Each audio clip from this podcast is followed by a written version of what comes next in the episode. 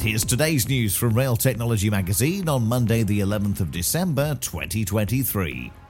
The Department of Transport has recommitted to rail projects in its response to Lord Hendy's connectivity review. The Transport Secretary has prioritised funding for the North Wales mainline electrification, Midlands Rail Hub, and announced new funding for a feasibility study for electrifying the Belfast to Borders rail line in Northern Ireland.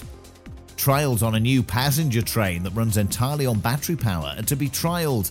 The Revolution Very Light rail vehicles are being developed and built by Eversholt Rail and Transport Design International and hope to carry passengers within three years.